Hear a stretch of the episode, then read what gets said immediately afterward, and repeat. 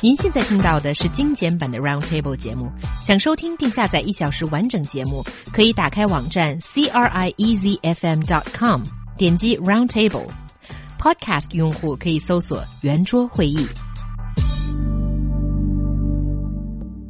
The relationship between a mother-in-law and daughter-in-law has always been very complicated. It can make or break of marriage in China。自古婆媳关系在中国就是最复杂的关系之一。婆婆和媳妇儿关系不好，也有可能摧毁一桩婚姻。怎样才能让两方和平共处呢？So I have to ask you guys, and this is the place I say, I'm so glad you're here with us, Ningjing. Give us some insights on this. Why can't the daughter-in-law or mother-in-law coexist peacefully, at least most of the times?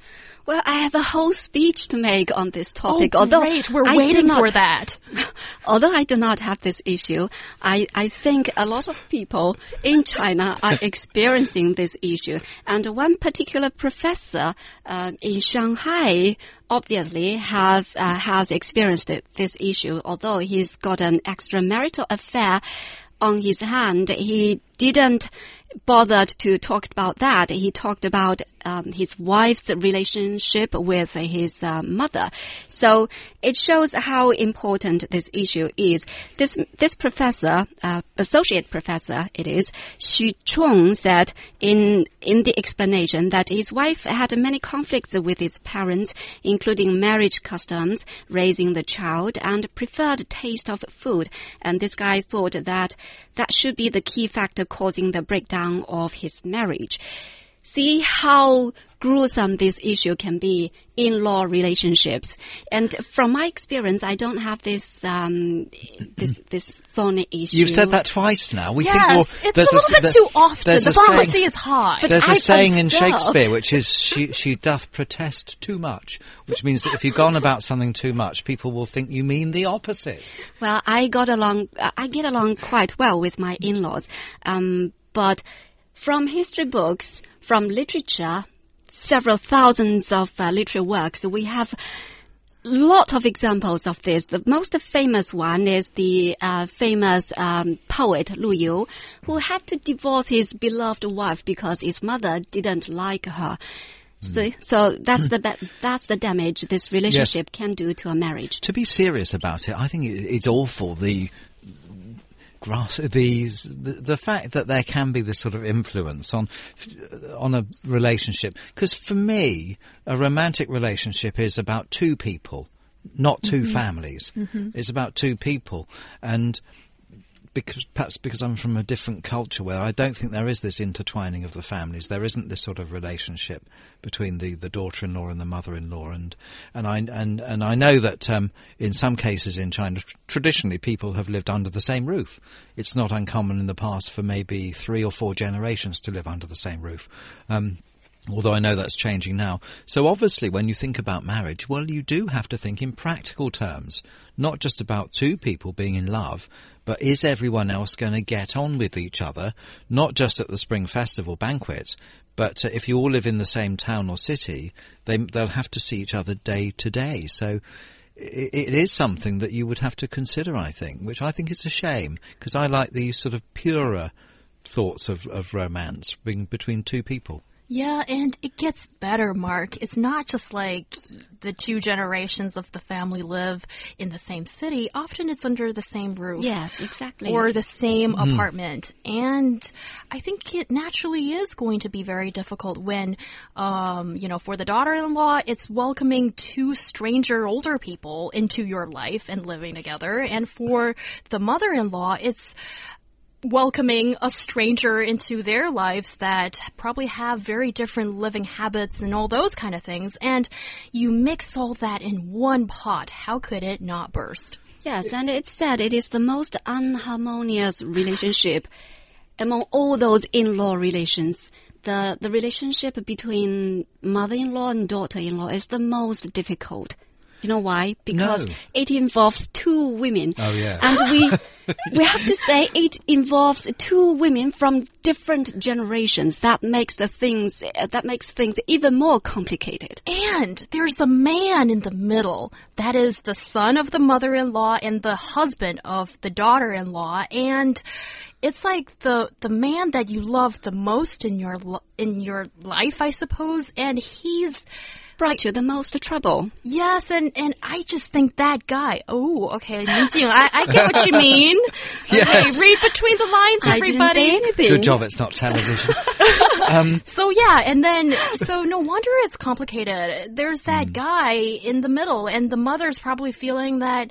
Mm-hmm. Oh, another woman is stealing him away from me. And then the younger woman is like, why does he have to listen to an older mm. woman all the time? Well, Yeah, do you love me or love her better? Well, you see, it seems to me that in Chinese society there is a hierarchy of bullying. I hope you don't. Bullying? I, I hope you don't mind me being honest about my observations. You know, here I here do as a, appreciate it the most. I don't no know if our in- listener is going to be, but still, Well, go ahead. There's no point in wasting time beating about the bush. Yeah, let's go I ahead. see what I think of as a sort of hierarchy of bullying, where you've got the grandparents at the top, right?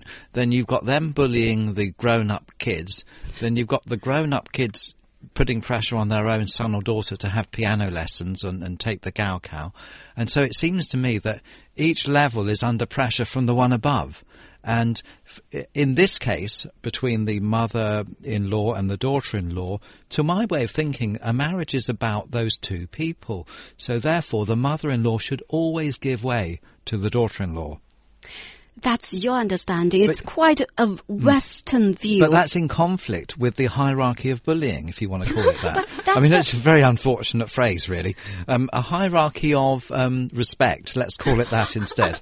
yeah, it changes the tone of the whole discussion. Go ahead. Yeah, just now He Yang said it is two generations uh, and literally two families living under the same roof. Just imagine that you have another family live in your apartment and every day you have to share one bathroom and share one dinner table. I think there might be one in there. bound to happen. Things have gone missing from the fridge lately. And there's, there's one more issue. Who is going to be the head of the family? Who is going to be the head of two families? Hmm. Shall it be the older woman, which is the uh, the mother-in-law or the daughter-in-law? The mother-in-law would say, "It should be me. I'm to be. I'm supposed to be respected because this is the Chinese tradition. Yeah. I lived longer than all of you, so I know more. You should do it my way." And the younger generation would say, "Why? Why? Going to? I'm going to follow. I'm educated. I earn my bread. I have my income. I take care of kids. Why should I listen to you?" Yes, oh, I- that is a very powerful speech right there, Li Ningjing. Well done, well done. I'm just, I'm just helping, you know, thousands of, you know, depressed women airing their views, both on the side of the mother-in-laws and the daughter-in-laws, right? Yeah, I kind of I do agree with you actually because there are many old superstitions and misconceptions that um, uh, the older generation still have, and I know from Chinese friends with children that they they they don't really like the kinds of things the grandparents tell their young kids, old myths and superstitions and nonsense, unscientific rubbish and so forth. But the grandparents think they have that right simply because they're old. I mean, what kind of a claim of authority is it that you just haven't died yet? What? oh my, Mark, I. I'm, I'm being. I, I like to bring a bit of con- controversy to the show, Yes, just to wake everybody up. Uh, Yes. but I mean that is really what longevity is, if we're honest. And I think actually learning something about child psychology. Um, which maybe younger mothers have done, puts them in a better position to know about the welfare of their children than someone that didn't have any sort of experience other than their, their own sort of bullying parents and grandparents, you know, decades ago. Okay, well, thank you for your candor, Mr. Mark Griffiths. And on our show, I'm sure our longtime listeners would know that myself, He Yang, is a firm friend and advocate to damas. So those middle-aged or older ladies who go square dancing, I understand their frustration. And here, I think they have a say too, and they are probably the mother-in-laws. Because don't forget, these older ladies, they worked so hard in their life, saving up. And what did they use that money for? More often than not, to get an apartment for their sons. And when you've put the down payment of your life savings for your son, and now some stranger woman comes in and lives with him, why can't I have a say when it comes to family matters? Yeah. Okay, for a second, I felt like a mother-in-law, and I don't even have a boyfriend. Great. and I've got some data to support because um, a 2013 survey in a Chinese city showed that 72% of the young people were supported financially by parents when they bought the apartment. That says everything. Beggars can't be choosers. If you are using, but this may not be the proper phrase Wonderful, on wonderful. this, but if you are using your parents' money for raising a kid or for um, living in a bigger house, then you you should not, you know, so str- but- but you should not stress your own independence. Well, I I disagree with you because I think it's selfish to give a gift, but really it's not a gift. It's a tool of coercion and oppression, and therefore, if someone's going to give a gift, they should it should not come with strings attached, which they then pull and expect you know everyone to sort of dance to their tune. I think that's a, a, a selfish attitude and, and not a, an attitude that's coming from from a sense of, of love uh, at all. To be honest, it's coming from a, a desire for further control. Yeah, theoretically you're you're right, but we're all human beings. We have uh, our emotions, and sometimes we can't help being a bit selfish. So my suggestions would be, if you're not using your own money, if you're buying a house, then you should at least show some respect to the senior people. If you are living under the same roof, if you don't want to live in a hell, that's my suggestion. And maybe for the husband, they have a better yeah. part to play. Not just to, you know, excuse yourself anytime a conflict arises. Mm-hmm. Maybe you should play a better role in the family. But there's a saying in English: respect has to be earned. You know, it can't be demanded, and you're because that's true. I mean, you can. It does have to be earned. True respect does. Um, you can pretend to be respectful of somebody, but really you resent them, which I think is what we're talking about in this situation. So, I mean, if if the um, the people who are buying the apartments and the older generation, if they want true respect, give as a gift, but don't expect anything back in return. That's the true essence of giving. Oh, that is a very heartwarming note to finish this topic with.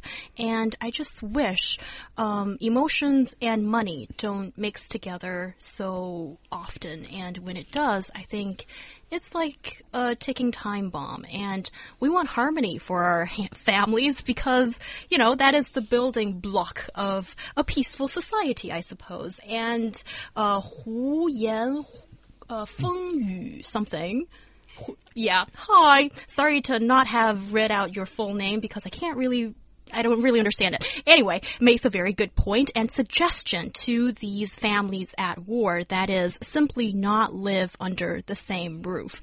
As long as you separate the two parties and they don't see each other as often, war will not be waged every day. So, you know, there's a good suggestion, but you need money to do that. So, yeah, wake up everybody and, um, you know, Work find harder. your, and find your own solution. And, you know, at the end of the day, you are a family and don't treat each other as enemies.